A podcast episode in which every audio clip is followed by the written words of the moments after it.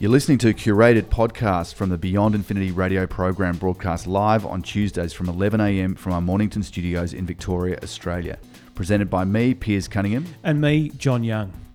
Now, into our science and technology news for the week. It's kind of obvious to say these days, but uh, healthy habits in adulthood do prolong your life. Mm-hmm. You may have seen a pretty potent reminder of this reality on Four Corners recently. It was titled Tipping the Scales, and it was making the point that 60% of Australians are classified as overweight or obese now, and by 2025, that figure is expected to rise to 80% one of the big things that that particular program was pointing out is that there's a lot of industry pressure behind pushing mm-hmm. sugar. We have a big sugar industry. Mm-hmm. It's a mm-hmm. big export industry up on the coast of Queensland. A lot of it's grown, but I mean, there are actually people who are suggesting that uh, that sugar be taxed. I've heard so this. Yeah, I just thought I'd point out pretty clear research that came out from Harvard University.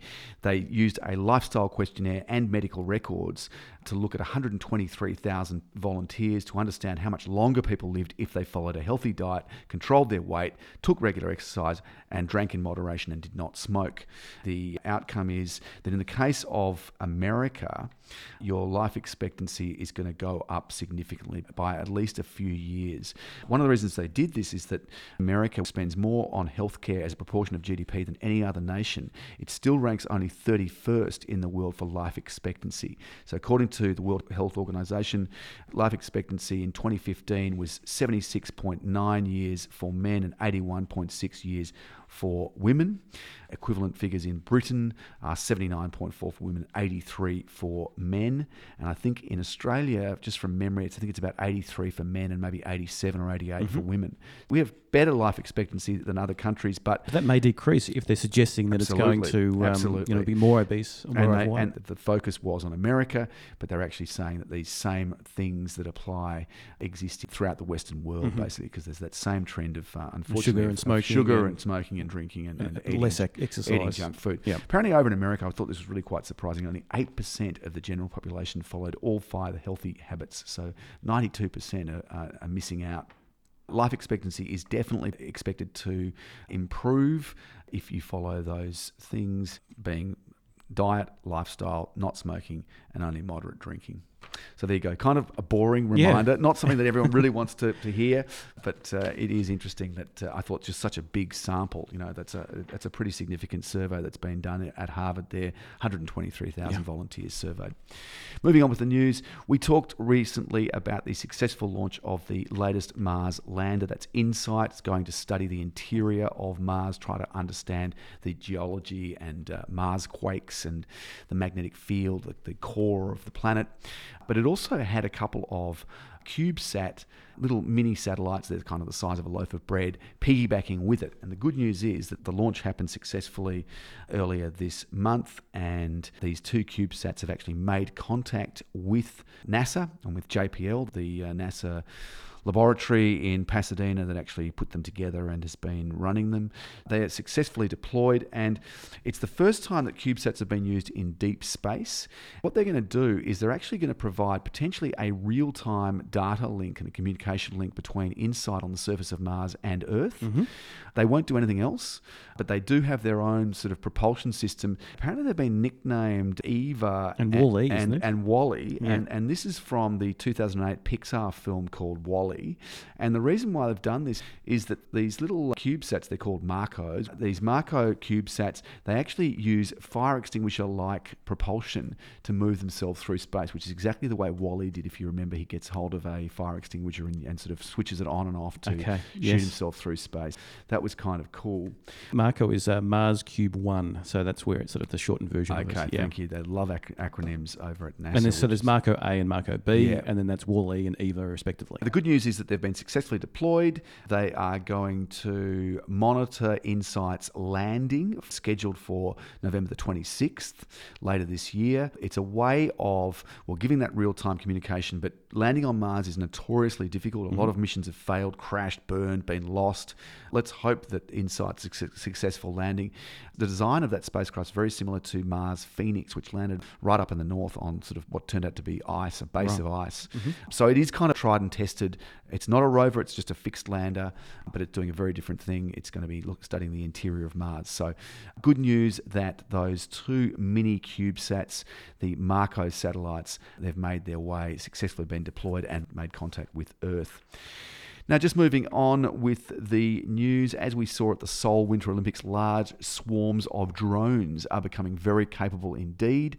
And there's a company called EHang in China, that's E H ANG. They are deploying lots and lots of these little drones. In fact, they um, they've been having a crack at world records and Guinness Book of Records and stuff. They actually had a recent uh, swarm of drones, flying robots. It was more than a thousand of them, and they could coordinate autonomously and synchronize movements with a flight deviance of a mere two centimeters horizontally and one centimeter vertically. So, pretty potent little creatures, and they've got military applications as well. And one of the things that's uh, really quite intriguing about them is that they can make decisions on how to repair themselves, and if necessary, they can improvise operational functionality. If a drone has a problem, it can actually go down and land autonomously. Okay. It can recognize that something's going on mm-hmm. and land autonomously. I looked at a couple of YouTube videos from EHang, the company that makes these drones in China.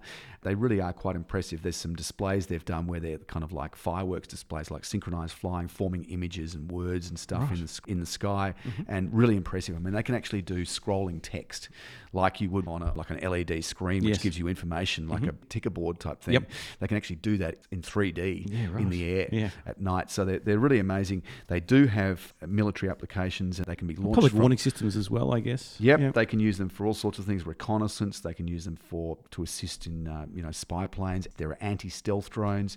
They can even be released from fighter jets in swarms. Mm-hmm. And actually, there's a video from a, a, a US company called Perdix, P E R D I X, and they have a system that can release swarms from fighter jets, and yeah, they can right. then go off and do things in a military context as well. So, drone technology just continuing to advance and getting better and better. Now, if you have trouble sleeping, there is now a smart cushion. It's been on Kickstarter and they've had over 200,000 euros. This is a Dutch company that's come up with this device. They were after a goal of 100,000 euros, so they've been doubly subscribed. It's basically a smart cushion that you cuddle or you spoon mm-hmm. at night, and it can simulate things like breathing. If you sharing a bed with someone at night, they might be restless, they might toss and turn a bit, they might hog the doona, all those sort of things that can disrupt your sleep. Mm-hmm. This Robot Pillow has no such problems. It can give you that that sort of comforting heartbeat, which apparently subconsciously you can set your own heartbeat to right. synchronize with. Can simulate breathing, that in-out motion of mm-hmm. regular breathing, and all of these things can assist you in getting to sleep and getting deep sleep. So there's plenty of ways to monitor your sleep using smartphone apps, that sort of thing. Mm-hmm. But actually, in terms of being an active way of improving your sleep and, and getting you to sleep mm-hmm. and keeping you asleep, there aren't that many devices. So this seems to be quite popular. This Somnox. That's S O M N O X. It'll even do things like play lullabies. I was going to ask do, if it's going to sing you to sleep. It'll yes, do, it does. sing you to sleep. It'll do meditation, guided meditation to get you to sleep. It's got breathing profiles that can be tailored to you. According if it's a cold night, does it warm up? Yeah, uh, like does it provide a hot water bottle? I don't yeah. think so. From what I've read, I don't think so. But you can go to their website, uh, just do a search for Somnox, and according to that, they have implemented thousands of years of breathing techniques into the sleep robot. You can set the breathing exercises to your preferences, create your own exercise, or choose one of many templates. So there you go. If you're having trouble sleeping, and if you're interested in supporting it on Kickstarter, I think it's still open. Uh, have a look for Somnox, S O M N O X, Smart Cushion. Just briefly from me, I thought I would mention that China has successfully built a two kilometre strip of solar powered highway. Okay. It's a demonstrator technology. It's, it's, sort of like a translucent bitumen. Mm-hmm. So the sun goes through the road surface and then hits the solar panels beneath mm-hmm. and generates power.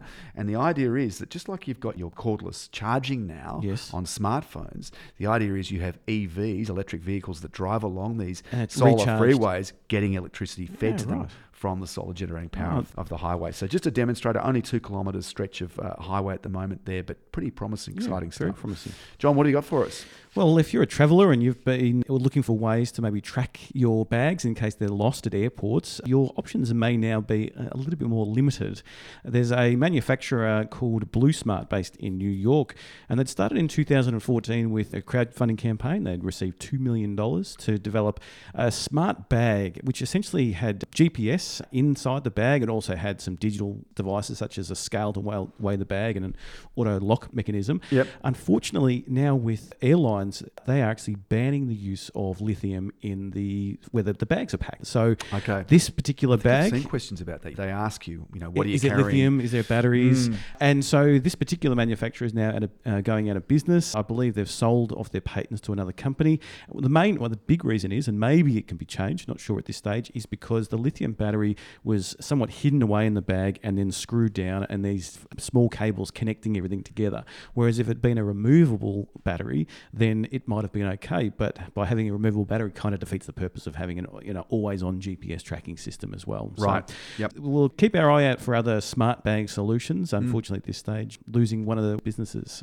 Yep. Telegram has now been officially banned in Iran, which is affecting uh, 40 million users. Now, this actually follows on from Russia banning it. It's a messaging service. It's um, secure, supposed encrypted. to be secure and encrypted, mm-hmm. and because of that, governments don't like it. Mm-hmm. So Russia wanted the keys, and because they weren't given the backdoor keys. They banned it, and Iran have now said, "Well, we agree with that. We we want either uh, less encryption or an easy way to crack it, or provide the keys, or mm. you can't use it." So presumably things like uh, WhatsApp and other encrypted technologies, iMessage and the like, are banned in those countries as well. Uh, I think what we'll see is where people migrate to. If it's got strong encryption, or if it's difficult to break that encryption, mm. then uh, yes, they will be banned as well. Mm. The government just wants to be able to listen in, which defeats the whole uh, idea of it. Mm. And their concern is that they're worried about the spread of propaganda against the establishment, terrorist activities, spreading lies to incite public opinion, mm. anti-government protests, and pornography. So they're the, they're sort of the key reasons why they, they don't want these systems. Mm.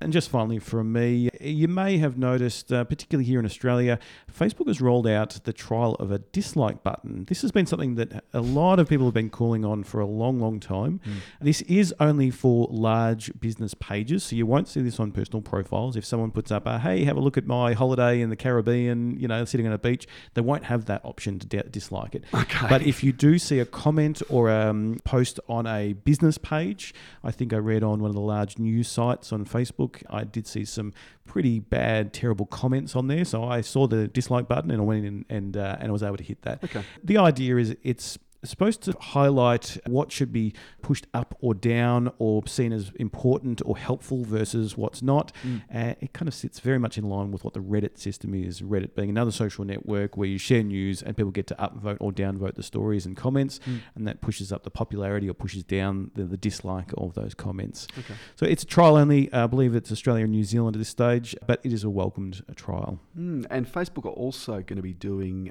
dating, aren't they? They're using all that the resources and all that information they have about you. If you want to, you can kind of do the equivalent of eHarmony or RSVP, those kind of things. I Interesting that they've Facebook come out well. of all this sort of congressional inquiries mm. concerned about the, the loss of the data and how uh, millions of accounts have been exposed mm. to then come out and say, hey, we've got another use. Trust us. We'll connect you with other people online and you can find love via Facebook.